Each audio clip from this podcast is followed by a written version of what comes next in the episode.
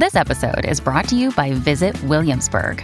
In Williamsburg, Virginia, there's never too much of a good thing. Whether you're a foodie, a golfer, a history buff, a shopaholic, an outdoor enthusiast, or a thrill seeker, you'll find what you came for here and more. So ask yourself, what is it you want? Discover Williamsburg and plan your trip at visitwilliamsburg.com.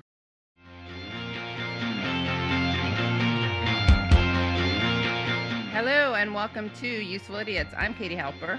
And I'm Aaron Mate. How's it going? It's going well. Uh, that was a great debut of the Useful Idiots call-in show Oh yeah, on so the Callin app after we did Monday morning the other day. Yeah, so for people, in case you you may not know this, but every Monday we do a live uh, segment of Useful Idiots on YouTube. It's called Monday Mornings, and we basically are responding to the Sunday morning shows that we watch so that you don't have to. We do that Mondays at 10 a.m. You can catch it live. And now we're adding on at 11 a.m. right after that Monday mornings. We are doing a call in show. And call in is this app that you can download for free. And you basically listen to us and you call in with your questions. It's pretty cool. And thanks to everybody who called in. And uh, we'll be doing it again next week, Yeah.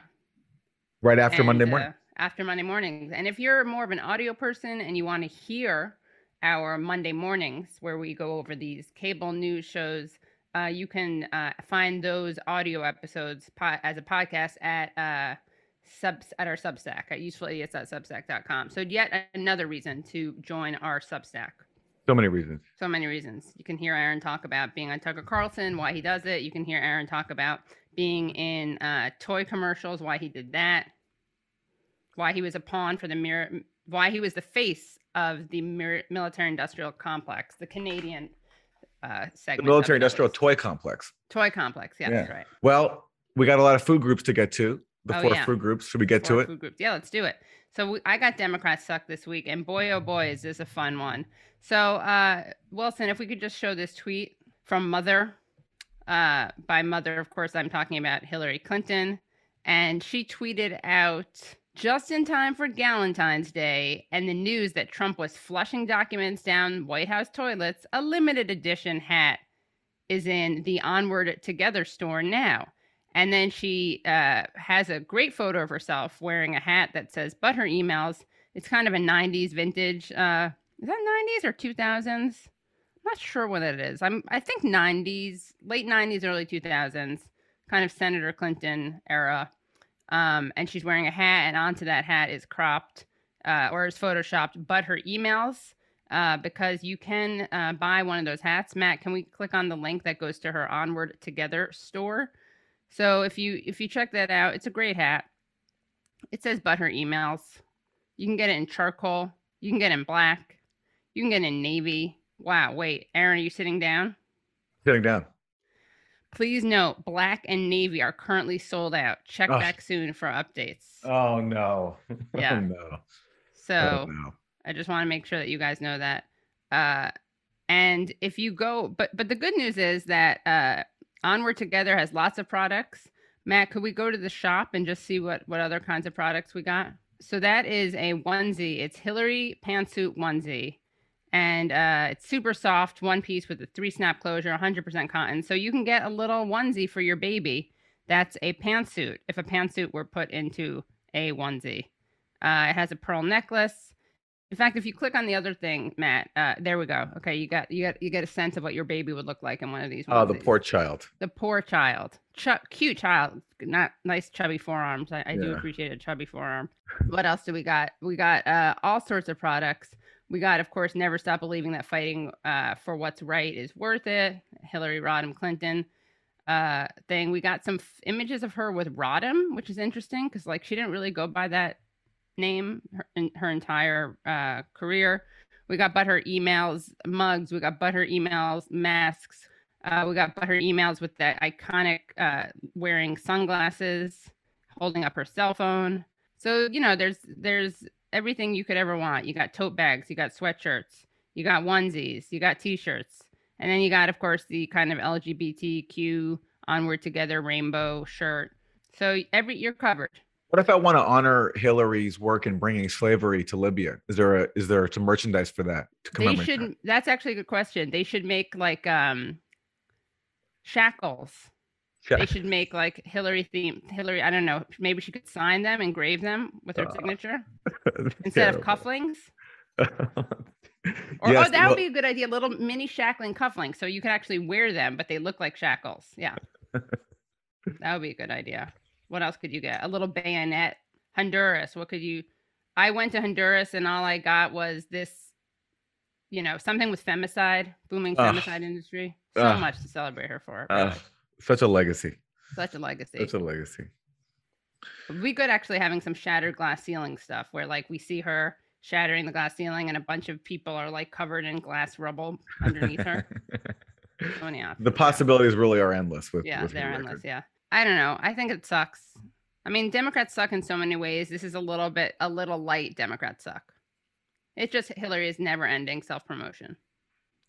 Well, for Republicans suck, we're going to continue with the light-hearted theme. Uh, this was an ad put out by a Republican Senate primary candidate named Jim Lamon, who's an energy executive, and he decided to have a little fun with guns. So you got like a Wild West type of setup for people who are It's just- a DC gang!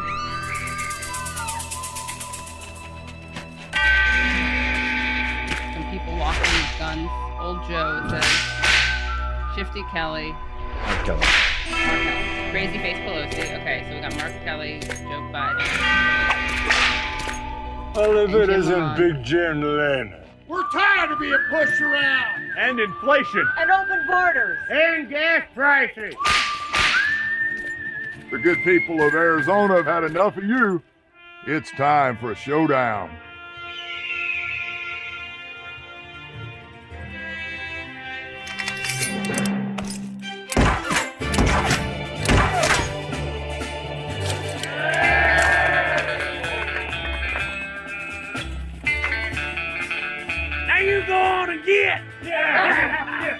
I'm Jim Lamon, and I approve this message. All right. So for people who were, who were just listening and not watching, can we gotta describe what just happened? So there's like a, a show. You want to describe it, Aaron? Or you want me to? There's an old style Western showdown between uh, Jim Lamon, who's the Senate Republican primary candidate, and Joe Biden, Nancy Pelosi, and Mark Kelly, who is the is a senator from Arizona. The townsfolk say they're tired of high energy prices and open borders.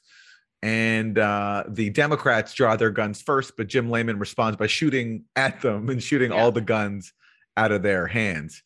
A really uh, fantastic uh, marksman. It Jim is, Lamon yeah, is. very good. Mark. and then they and then the Democrats run away. and a very and, kind uh, of like almost like Laurel and Hardy type of waddle. Yes, yes, yes. And um, look, on top of the optics of just featuring a politician shooting at other politicians, you have the particular symbolism or just just offensiveness of one of the Democrats being Right. Senator Mark Kelly, who is the husband of Gabby Giffords, who was shot and seriously injured. Yeah. And then became a, a prominent um, gun control advocate. Right. But apparently that didn't occur to any of the people making making this ad.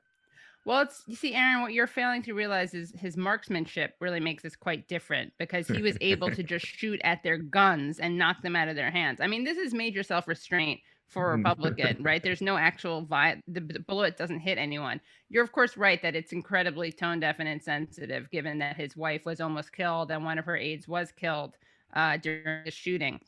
You know, when you're as skilled a marksman as he is, you don't have to. It doesn't have to be lethal. The shooting. I guess really it's a pro marksmanship ad, not a It is right. deeply offensive uh, ad. It's really just it's really just advocating uh, premier marksmanship. Yeah, exactly. Which is why, you know, if only people were better at gun with guns, we wouldn't have these problems. Yes, that's right.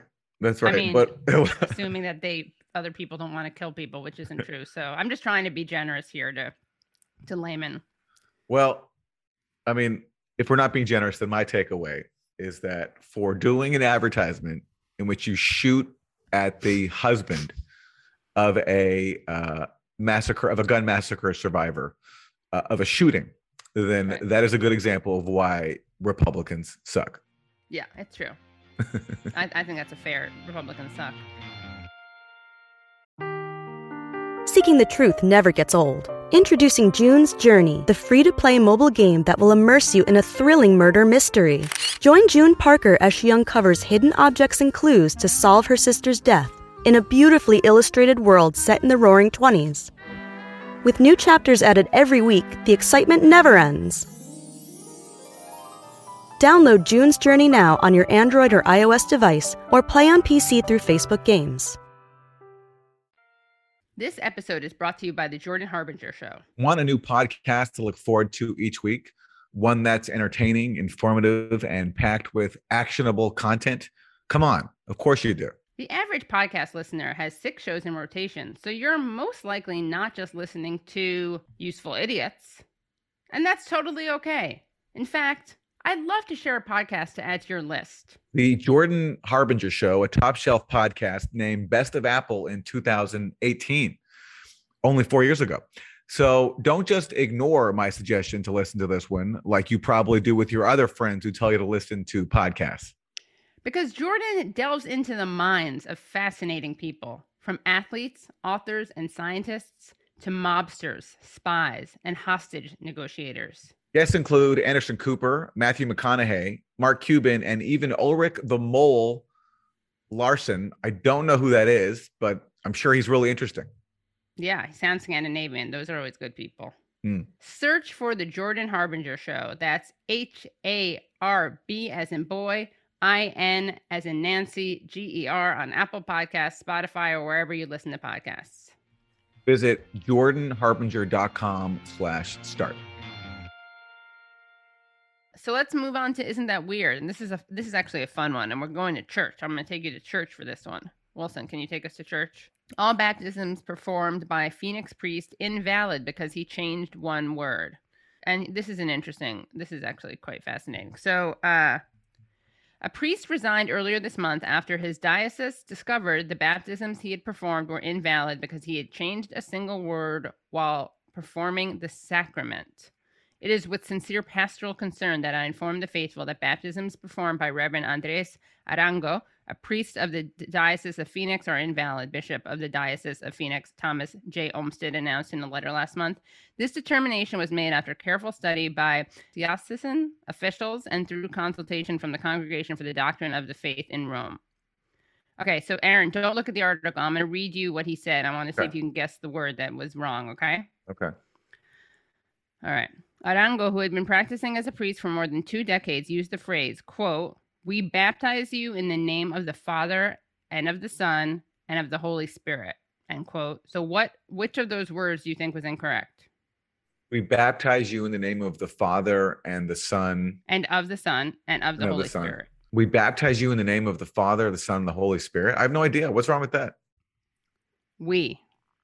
Oh. Let me quote Olmsted, who explained the issue with using we is that it is not the community that baptizes a person, rather, it is Christ and Him Mm. alone who presides at all of the sacraments. And so it is it is Christ Jesus who baptizes. The Vatican Con- Congregation for the Doctrine of the Faith in 2020 clarified that using we during the first sacrament was not valid. So he should have said, I baptize you in the name of the Father and of the Son and of the Holy Spirit. But the thing is, isn't that kind of like I'm not I don't know my Catholicism that well, although I'm I, I'm actually a big fan of Catholicism. I think it's quite moving, and and the, there's some good Catholics out there. Catholic, uh, the Daily Worker, you know, liberation theology. I'm a big fan of liberation theology, but uh, isn't that in some ways? I mean, it, it's not offensive to be. I guess like priests are the representatives of JC, but it's almost like cosplay. Can you really say I? I, yeah, as if you're the representative of Jesus Christ. I well, guess you are the representative of Jesus Christ, but that to me makes it sound like you you're you're pretending that you are Jesus Christ. right. Yes. Yes. Yes. Yeah. Right? Shouldn't it be we Yeah. priests, we representatives of Jesus Christ? Yeah. Uh, I mean, that makes sense to me. And Maybe that's we could start a letter writing campaign. Aaron. So, I think that's our pretty- that's pretty inconvenient. All those baptisms nullified. Yeah, so, and it's unclear how many he's done. Oof. But you got to rush your. What if? I mean, how also how long ago is this? We're gonna have to get some like a, ta, you know, older kids baptized, maybe adults, depending on how long he's been doing it. There's gonna be a long line at that church. Yeah, really long line. I mean, hopefully not. I mean, if what if some of them have died since and they're going straight to hell. That would be a drag. If you expecting to go to heaven and you get to hell because your priest did the baptism wrong, that's uh, that'd be a drag. It would be a drag, but I kind of feel like Jesus, if he's not a putz, would let you in anyway. I believe in that. Absolutely. Right? Jesus is not a putz. Jesus is not, a, putz. No. Yeah, he's a No. nice Jewish carpenter, socialist tendencies, Hmm. Middle Eastern. I like the guy. I'm a Jew for Jesus. So it's a little weird though. Also, what kind of snitch went after this guy? That person's going to hell in my book. That's a serious myth right there. Definitely going to hell. So that's my isn't that weird? So for isn't that terrible? I know we usually keep things lighthearted around here, but this is just so terrible that I wanted to highlight it. This is Biden's new decision where he is going to steal money from the people of Afghanistan who are going through a major crisis and divert it to the families of 9/11 victims. A lot of whom are openly against this, by the way. But basically, Of the family of the 9/11 Yeah, victims. people are speaking out against it now because it's so horrible. So basically, after the U.S. pulled out of Afghanistan, U.S. has frozen billions of dollars in Afghanistan's money and has not given it to the Afghan government, which the Afghan government needs to help provide for its people. And Biden just announced that instead of unfreezing this money, he's going to steal it, divert half to humanitarian aid, and give the rest to the families of 9 11 victims. And the Times just had this article where they're talking to people in Afghanistan who feel betrayed, like Fazal Ahmad, a shopkeeper in Kabul, who says it is a cruel act and a betrayal of the rights of the Afghan people. It is clear that the poor economic situation right now is due to the US economic constraints on Afghanistan. Because it's not just the freezing of Afghanistan's money, but it's also these crippling sanctions, aka economic warfare that the US has has maintained on the Taliban-led government. And this is just an outrage. This is outright theft. And it's like basically making the Afghan people suffer even more for something they had nothing to do with, with 9 11. That was committed by mostly Saudi hijackers. And it's not as if the US is ever is trying to freeze any Saudi money. In fact, the US Far uh, from it. Biden is is authorizing new weapon sales to Saudi Arabia. After, by the way, on the campaign trail, he was promising to treat Saudi Arabia as a quote pariah. So this is just one more slap in the face to everybody. And so far, there's a little bit of um, pushback from progressive Democrats. Pramila Jayapal, uh, she put out a measure that wanted to just study the impact of U.S. economic warfare against Afghanistan. That's it. Just study it. Not like outright oppose it, but just study it. But even that got defeated in the House. Aaron, I, I think we need to study this. It's not clear to me how not having money and starvation affect people's quality of life. I mean, it could be maybe it makes you more appreciative of things when you're about to die, when your family members are dying, when people are starving. Maybe that's like it really puts things in perspective. So really, what what what what the U.S. could fund is a wellness study for with Afghanistan as a test case to see how people respond when they're being deprived of their basic needs and that whether there are any positive Right. psychological benefits that result from it. I mean, you know Yeah. what they say the thicker the mud, the more beautiful the lotus. Whatever doesn't kill you makes you stronger. That's right. People sometimes, in times of despair, they really lean into kind of like non attachment. They're more open to Buddhism, perhaps. You know, that's what the U.S. could provide to Afghanistan instead of its own money. They could send what's her name, that pop star Katy Perry, Yeah. who who sings that song, "Whatever kills you, whatever doesn't kill you makes you No, stronger." Kelly Clarkson. Kelly Clarkson, sorry. Yes. No, she can go. yes. She can go to Kabul and sing that for the people of Afghanistan. Whatever The problem with that is this you will kill- stronger. Th- th- Is that what? this will kill people in, in Afghanistan? Uh, depriving them of food and medicine and their money will kill people. Right. Right. So for anyone it doesn't kill, that they they could hear that song and draw the appropriate life Yeah. lessons from it. Right. That would be great. And then Katy Perry, since you mentioned her, now I'm just thinking what inspiration people could draw from her. Like, um, You're Gonna Hear Me Roar. That's a very Mhm. inspiring song. Yeah.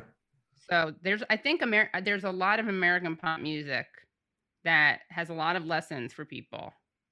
I can't. I'm sorry. I can't even believe this. A fucking study to study the impact of this. Yep. That's what Pramila Jayapal was proposing, just to study the impact. And that couldn't even pass the House. These people are such fucking ghouls.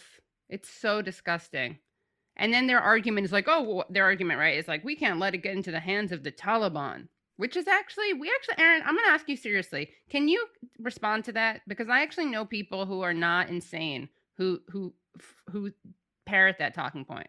Look, first of all, it's not our right to decide whether foreign governments can access their own money. Right. That's just a authoritarian standard. Would somebody argue that welfare recipients in the US shouldn't receive welfare because their government invades other countries and starves other countries? I mean it it's just ridiculous. Yeah. It's a it's a sadistic attitude to have and it's and it's it's imperial. I mean if you believe in that you the US has the right to dictate to other countries what they can do with their money then I suppose you can take that stance. But if you if you don't, if you believe that countries actually have sovereign rights, including the ability to access their own money and provide for their people, then you have to oppose what Biden is doing. And, and, the fact is, you know, it's always like whenever the U.S. goes after a foreign government and people say we can't let, you know, what like we can't empower the, whatever the bad guy government is, it's the people who always suffer. The people in Right. government in Afghanistan will be fine. The Right. uh, leaders always find, you know, ways to provide for themselves because they're in power. I mean, that's just how it works. Right. It's the people of, of these countries that will suffer, and that's the point. It's not as if you know people say policies like this backfire; they don't work. They do work because the Right. point is to inflict suffering on the population, to sow enough unrest and discontent so that they basically overthrow their government or turn against their government. That's that's what it all. That's what the U.S. aim is, and that's what it's doing all around the world right now.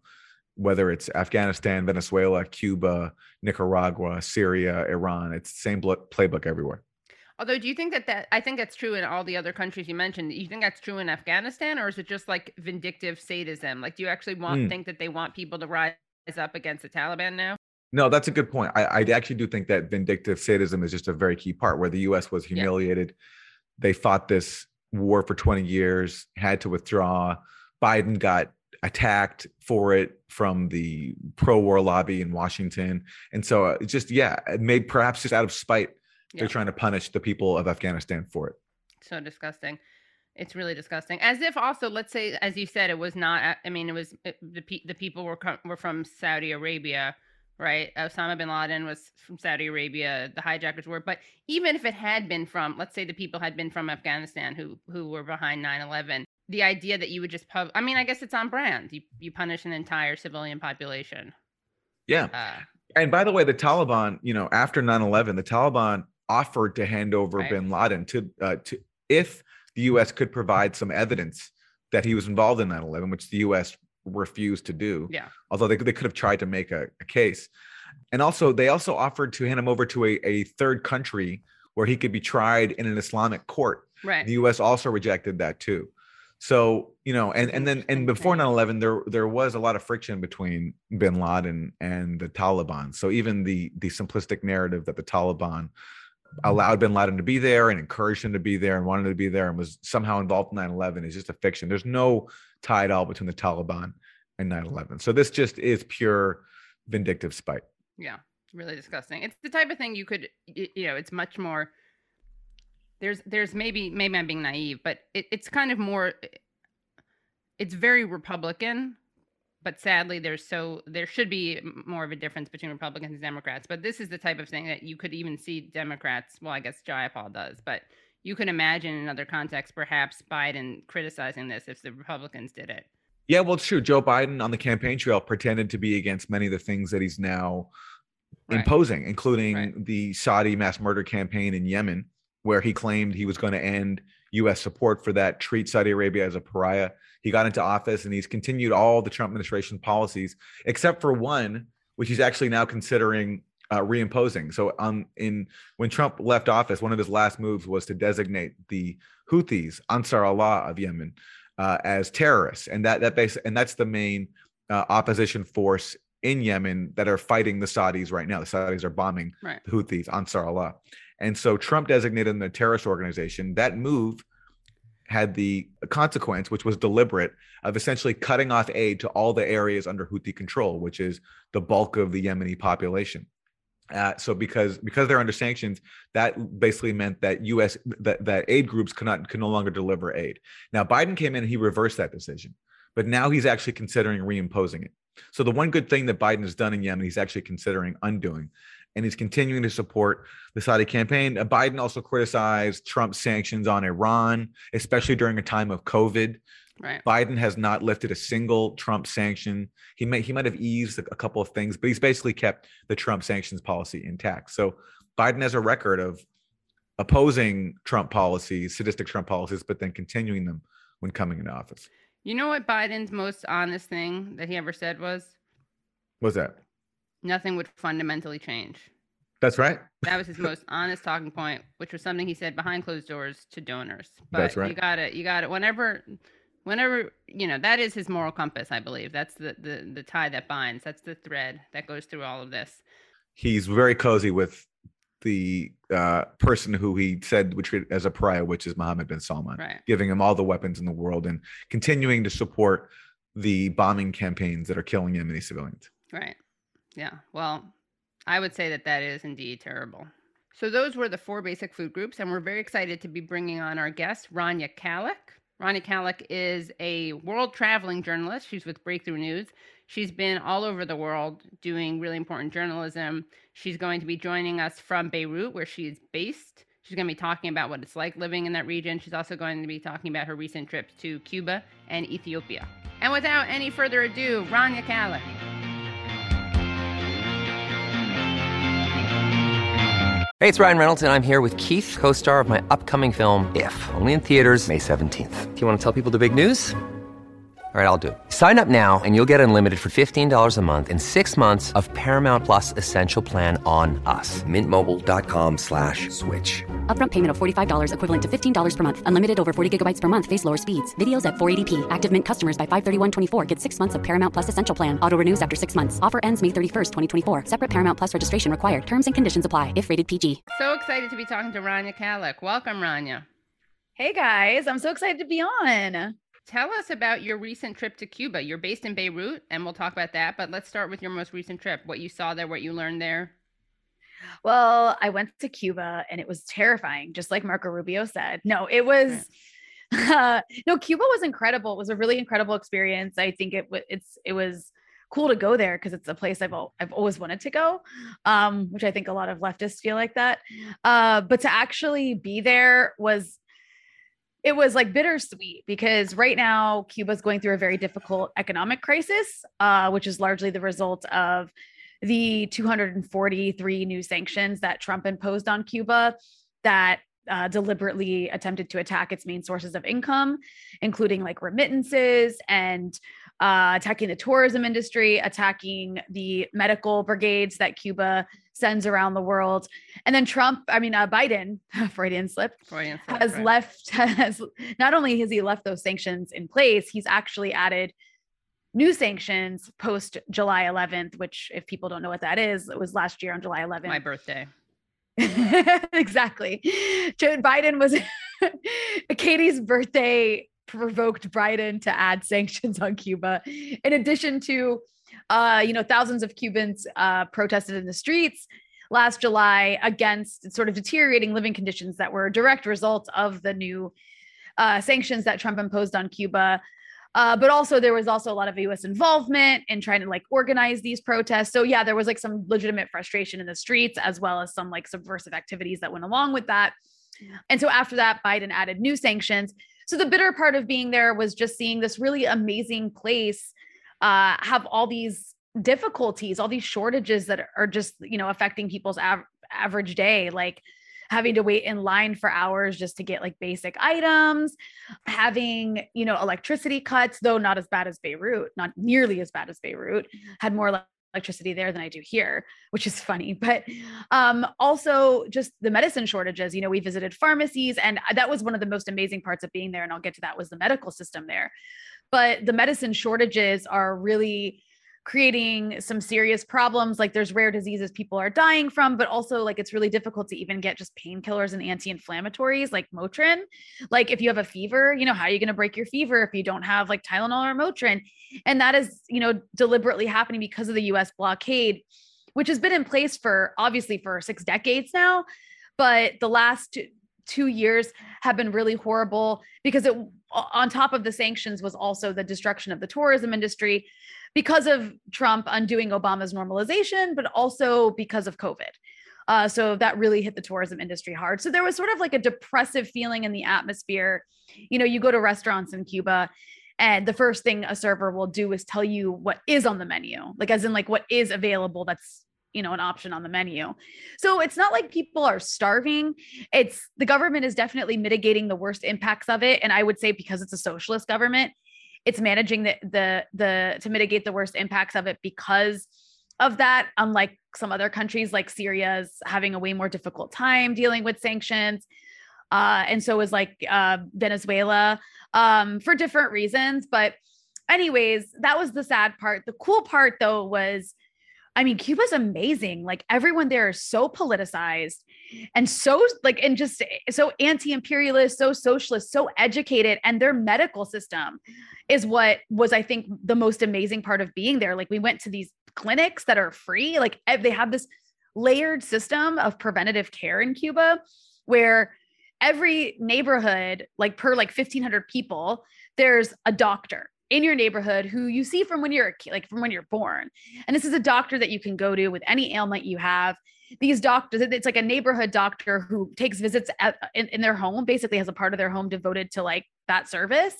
And this is like the first layer of care and they for people who are disabled in the neighborhood or who are elderly they actually go out and check on them every few days i actually went on some home visits and they just like take their vitals so there's this they, they're really focused on prevention. But like if there's something wrong with you that this this neighborhood doctor can't help you with then you go to the public clinic right? And that's also in your neighborhood. And this is where you can go get like diagnostic testing x-rays you know get your blood drawn whatever. There's a rehab facility if like you have you know physical therapy it's it's kind of like an you know that sort of you know half hospital half clinic. And it's free completely free and then if they can't help you there, they'll send you to a bigger hospital. If they can't help you there, they'll send you to like a specialist. But it's this really holistic way of dealing with medicine where medical school is free, medical care is free. And the people who serve, like who as doctors, like it's considered like such a big honor to be a doctor. Like the way in the US we'll be like, thank you for your service to like a soldier. Right. In Cuba, that's how they are with doctors. And it's like, it's really incredible to see and with nurses as well. And so just having you know grown up in the US and dealing with the medical system there where you're just like scared to go to the doctor that was you know because you don't want to go bankrupt. That was one of the coolest parts of being in Cuba. And just also I got to visit their vaccine production facilities and talk to the people who were involved in developing their vaccines. Cuba's developed 5 covid vaccines two of which have efficacy rates as high as like Pfizer and Moderna.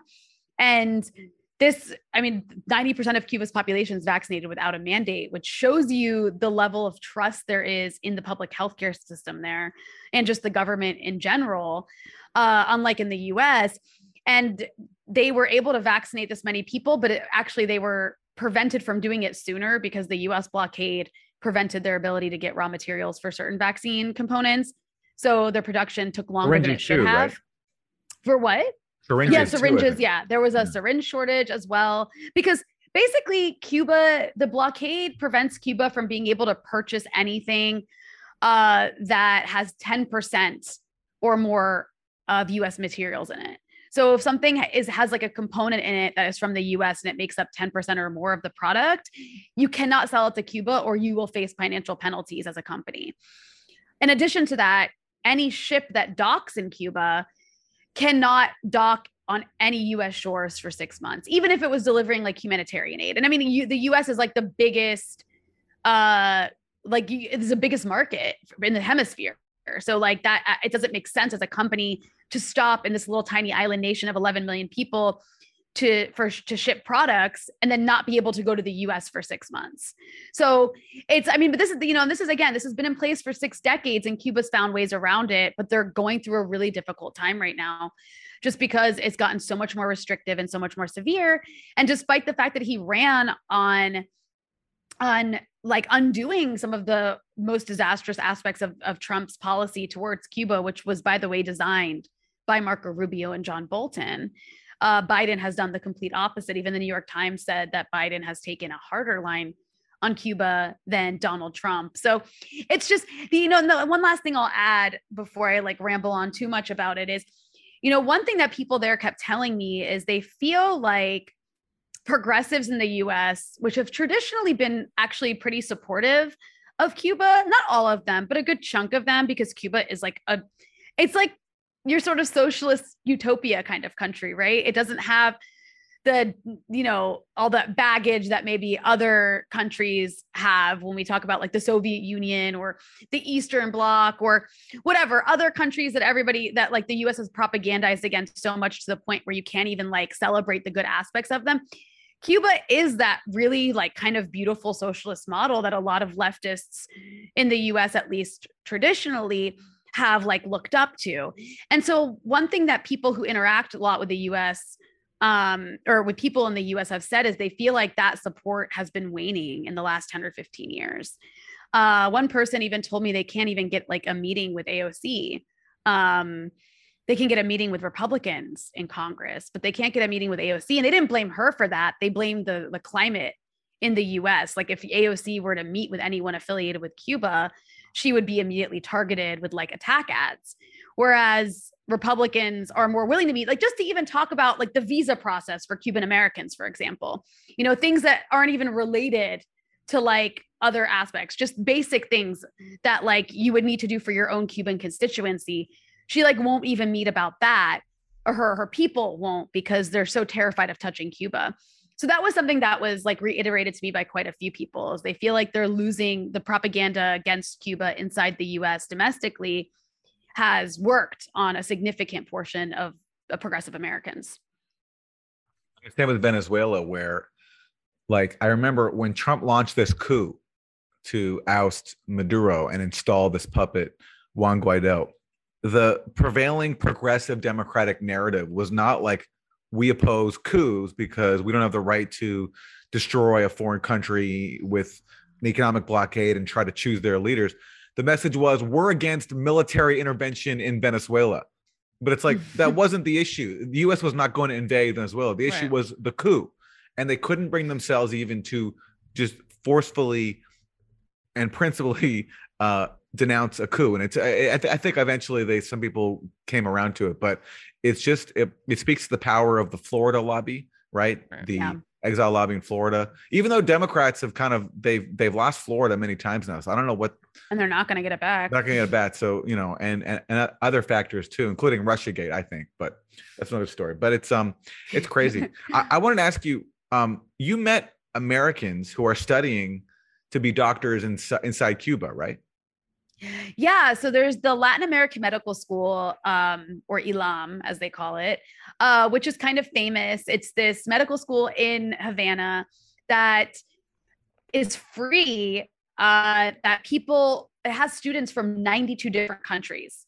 All of them are developing countries, like students from you know African countries, from Middle Eastern countries, Pal- including Palestine, uh, students from Asia, students from across Latin America, right? And it also accepts students from the US from like from basically from low income communities in the US and you get medical school totally for free. And I actually wish I had included this in the video that we made about this because so many people asked afterwards but yes the education that American students receive at the school does count when they come back to the US it's accredited they can practice medicine. It's accredited through some university in California. So it's considered legitimate medical school education. And the women we met, uh, it was all women that we talked to. I think there was like one guy, there was like nine Americans studying in this particular class of second year students. And they were from, you know, there's women from New York. There was a couple, there was one from Chicago. There was one from Philly. There was one girl from Missouri.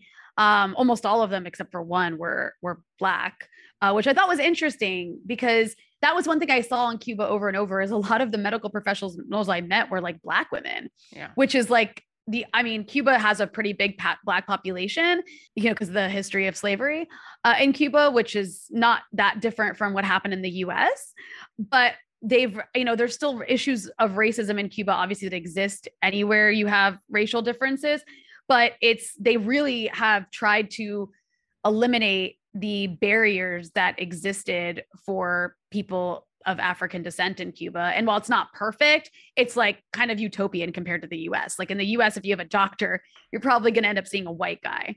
In depending on which neighborhood you live in, of course. But in Cuba, it was like everywhere we went, it was just like women and black women. And it was, you know, it was just like a different experience. But anyway, so these black women from low income communities in the US go there and study for free. And it's really useful for them. They could go to medical school in the US. They didn't go to Cuba just because it was free, but it was part of it because in the US, you come out of medical school in such a huge amount of debt that unless you have rich parents, you're sort of forced to like pick a specialty that makes a lot of money. So you can pick, so you can pay back the debt. Um, otherwise, you know, who knows how long it will take. Uh, and so in this Radiology case, the- or anesthesiology, for instance. and, or dermatology. That's another big one. Um, but yeah, exactly. No, anesthesiologists make a crazy amount of money, and all they do is like inject you. um, And but just look at pictures. that's all they do is they read, and it's important. It's important, course, but yeah. I don't know why that's like you know why don't I don't know why that is compensated more than say like being a family doctor or like an internist or whatever. So anyways, this basically gives these women the freedom to go back to their communities and practice medicine and maybe specialties that aren't going to make the most amount of money, but they're debt free. So they don't have to worry about it. So it's like really cool. And then they're also, you know, one thing they told me, and anybody who wants to see this can go watch it at Breakthrough News on great. YouTube. These were great videos. Congrats. Thank you. And there's more to come. But um, the one thing that they said too that was that really stuck with me was the fact that they also liked the way that Cuba ta- one of the reasons they they wanted to go to medical school there is they like the way they teach medicine. It's more holistic, it's more based on prevention, it's like more human based rather than profit based. And so they feel they can give better care that way. Uh, and so that was that was a really cool experience to see. Like the medical stuff, it's easy to say it and maybe it doesn't sound that exciting when I say it, but when you grow up in the US, as I'm sure most of your audience is in the US, and then you go to a place like Cuba and just see how like how this poor country that is poor because of the US, because the US like has it under siege, spends all of its revenue basically providing medical care for everybody and education and free education for everybody. If even they can do it, like it really tells you something about the US system because you know, everyone's always like, oh, we can't afford it because we spend all this money on war. But like, I'm not saying I don't want war to end, but actually, the US totally could afford both war and healthcare. They just choose not to. They just choose to have a for profit system that profits off of people getting sick Right. and Rania, this is I've never heard you. So you are basically pro-war, but also Yeah, that's what people are going to take away. Yeah, okay. well, that's that's interesting. Pro-war. So that No, could be because, you know- honestly, you can maybe attract more people because maybe we're losing the pro-war crowd Yeah. by being anti-war while we're also advocating for Medicare if for all. Cuba can do Podcast, it, Yeah. if Cuba can do it, surely the U.S. war state can. But no, obviously those two things go hand in hand because the U.S. is a war state. It's war. It's a war economy. It's a military economy based on constant conflict and controlling the world and its resources. So by definition, you can't. You're never going to have a universal people first healthcare system in a country that literally profits off of destroying the world. It's not possible. I guess I'm just speaking to those people who like are like, how are you going to pay for it? And it's like, well, Cuba figured out how to Right. pay for it. So that's not actually the problem. It's literally just that the US, and it's the only developed country that doesn't. Like, there's no, I mean, you're Canadian, Aaron. Like, I have family that lives in Canada, and I always tell my parents they immigrated to the wrong country. Like, if you were going to move to a settler colonial country, you should have picked one that at least was going to give me free healthcare. yeah, I, I've been to Cuba three times, and under Clinton, under hmm. Obama, and under Bush, and I've been always been so shocked about how much, like, how many black people and black women you see in in high up positions. Like you see uh, professors, doctors, politicians.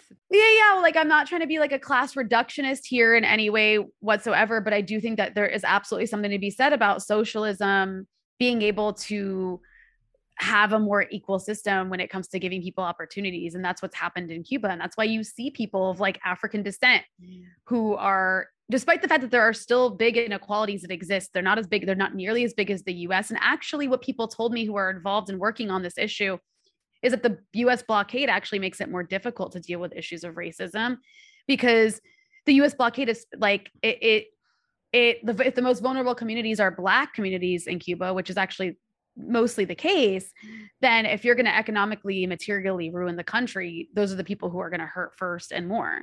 And so that's always been an issue uh, that people are still dealing with till now. But like that said, it's, I mean, I just can't, it's like the polar opposite of the US. Like everywhere you go, there's people who are in positions of power and not in like a fake way. Like in the US, it's Right, like a it's fake way. Symbolic It's like the yeah.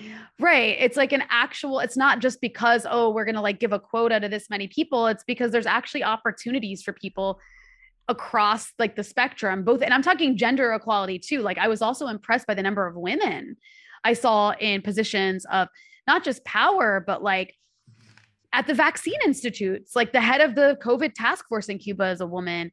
And that was really cool to see. But it's like also when you talk to these people what i thought was so cool especially about the scientists and doctors is how politicized they are. Like they all talk about the revolution and fidel castro's contribution and che guevara's contribution and the importance of socialism over capitalism. And in the us it's like the medical and scientific community you never hear that kind of stuff from them. And, and in fact it's like there's kind of an indifference to politics. And it's you know and if there is any politics involved it's always pro capitalism so that was like really cool to see people be so politicized in like a really revolutionary way who are like the heads of a you know vaccine production facility. Like their main vaccine soberana actually means sovereignty. Like that's that's just the way cuba works. And I think while you were there, didn't they unveil this new effort to uh, send their vaccine around the world to countries that need it? Yeah, and that's a part of Cuba's medical internationalism. Cuba uh, Cuba sees its entire medical like institution, its entire biomedical industry. They have like a really advanced biomedic bio biomedical uh, industry because in the 80s, like Fidel Castro was like, we have to invest in this. Like we have to invest in this so we can like depend on ourselves. And they did. And that's why they have so many vaccines. That's why they are always making breakthroughs before other countries. It's because of the fact that they invest the little money they have in this. And part of like their entire idea of internationalism is to share that with the world, particularly the developing world, particularly the rest of Latin America, Africa, the Middle East, Asia. And that's one thing that I think is really unique about Cuba. And they have these medical brigades that they send around the world to really impoverished areas that offer medical care to people in places that literally have never seen a doctor in their entire lives, right? Like really rural parts of Brazil and Venezuela and Bolivia. And you know, the Trump administration made an effort to attack the medical brigades. Uh, they even pressured Ecuador and Brazil to kick out the medical brigades. And what they say is they say that Cuba is human trafficking doctors, that these doctors are actually slaves, because in some cases, depending on the country, Cuba actually makes revenue off of the medical brigades, like countries that are able to pay. Like the Brazilian government would pay a stipend to the doctors who would actually make more in Brazil than they do in Cuba, by the way that's and and then they would also pay a certain amount to the Cuban government for facilitating these medical brigades. And so the US was like, "Oh, these are like this is this is human trafficking, these are slaves." Without any evidence. And so anyways, this is also meant to like discourage countries from accepting the help. And we're talking about countries that if they don't accept the help of these brigades, the people who are getting the medical treatment will literally not have access to another doctor. So Ecuador and Brazil push out these doctors at the behest of the US and they and then the Bolivian coup happens in 2019. And the first thing Jeanine Áñez did, one of the first things she did when she took over as like the fascist coup leader in Bolivia backed by the US was she kicked out the Cuban doctors. And she kicked them out under the auspices that oh they're spies, they're spying for the communists. Uh, that's what they'll say in Venezuela. They'll say that Cuban doctors are only giving medical care to people who vote for Maduro. Um, but, anyways, I actually interviewed a lot of doctors when I was in Cuba. I specifically interviewed uh, a doctor who's in the Henry Reeve Brigade. The Henry Reeve Brigade was formed after 2003 when Fidel Castro offered to send uh, basically like a group of doctors to New Orleans after Hurricane Katrina to help provide medical care for people in this like disaster zone. And George Bush rejected it, of course. And so he was like, we're going to start like basically a special operations force of doctors that goes to disaster zones free of charge. They're called the Henry Reeve Brigade. Um, and they did. They sent them to Haiti after the big earthquake. Haitians love Cuban doctors, by the way. They sent them to uh, Pakistan after a natural disaster there. And the, one of the guys I interviewed actually went with the Henry Reeve Brigade to Italy um, after the first, the big COVID outbreak in, in Northern Italy back in like March or April 2020, whenever that was. So I asked him, I was like, Are you a slave? Are you a spy? Like, how do you respond to these allegations? And the guy laughed at me. That interview eventually will come out where like we've got a lot of content we're working on. But he says he said something really funny. He was like, he was like, first of all, this is totally voluntary. Like, I'm not a slave. But second of all, like a spy, like I, I don't, there's no time to spy. Like, even if I wanted to spy, no one has time. Like we have way too much to do when we go to these places. So I thought that was funny because he had like a sense of humor about it. But anyways, it's just absurd. And the the Democrats, particularly Bob Menendez, he's a Democrat, right? Yes. Like one of the most hawkish ones. Yeah. Like well, still, this is like one of his rallying cries. Is he's he's like these Cuban doctors. We can't like telling South Africa to kick them out, please, because by accepting these Cuban doctors, you're accepting you're like accepting Cuban regime slavery and just BS like that. It's so gross. And It's is so is gross. such a monster. He Yeah. such They're It's such a horrible. monster. They're just Horrible. ghouls. I mean, ima- like what politicizing. I mean, yeah, basically th- what they want to do is have people just drop dead. Yeah. I mean, that is the I end mean, result yeah. of it. Well, you know, the, the reason they do care. this, the reason they're actually doing, I mean, that's the monstrous thing that they're doing. That's the monstrous outcome. But the reason they're doing it is because they're just trying to strangle Cuba. Like any way that the Cuba that, that Cuba's economy Yeah. gets any revenue, they want to shut it down. Right. And so attacking these medical medical brigades on top of just being insanely cruel and basically denying life-saving care to people who otherwise wouldn't have it is just to attack. I mean, one of the other horrible things they did under Trump that Biden's kept in place is prohibiting remittances. I mean, all across the developing world, people depend on remittances from family living in Canada or the US or Europe. And so in Cuba, like, but and then what's crazy too, the crazier part of the remittance thing is like all of these companies in Miami have cropped up to make money off of that. So like, okay, now you can't send money through Western Union anymore. Western Union would maybe take like like 5%, depending on how much you're sending, like 5%, which is actually a lot. Taking 5% uh, uh, or whatever their like percentages, like you have to pay a certain percentage of it to the the wire service. So now there's these like Miami based services that have cropped up that'll take 30 or 40% when you send a few bucks to your family in Cuba. So there's also like an entire industry of Cuban exiles in Miami that profit from the blockade in these kinds of ways.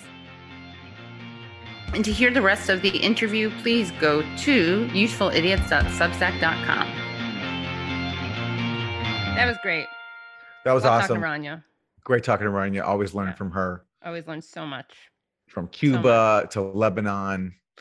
A lot of great to work.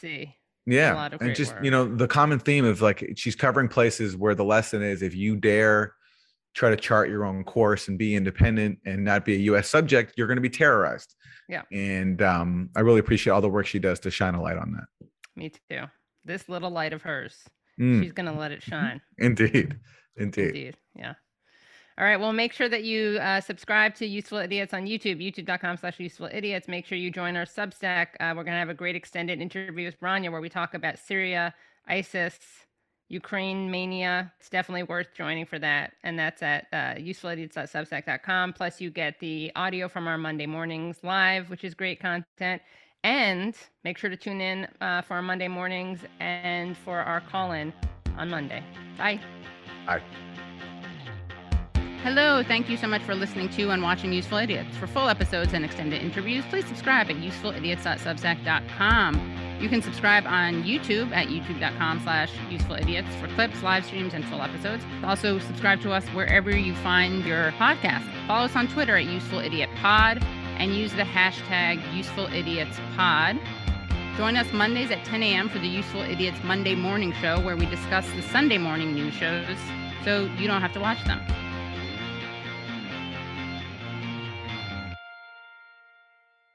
The Bigger Pockets portfolio of podcasts are worthy of your investment. We're having a real conversation as real real estate investors. New episodes available every day. It's important to buy where it makes money and not necessarily where you want to travel to. Bigger Pockets, On the Market, Rookie Real Estate, or Money Podcast. The purpose of flipping is to create more cash so then you can reinvest into other types of properties. The Bigger Pockets Podcast on YouTube or wherever you listen.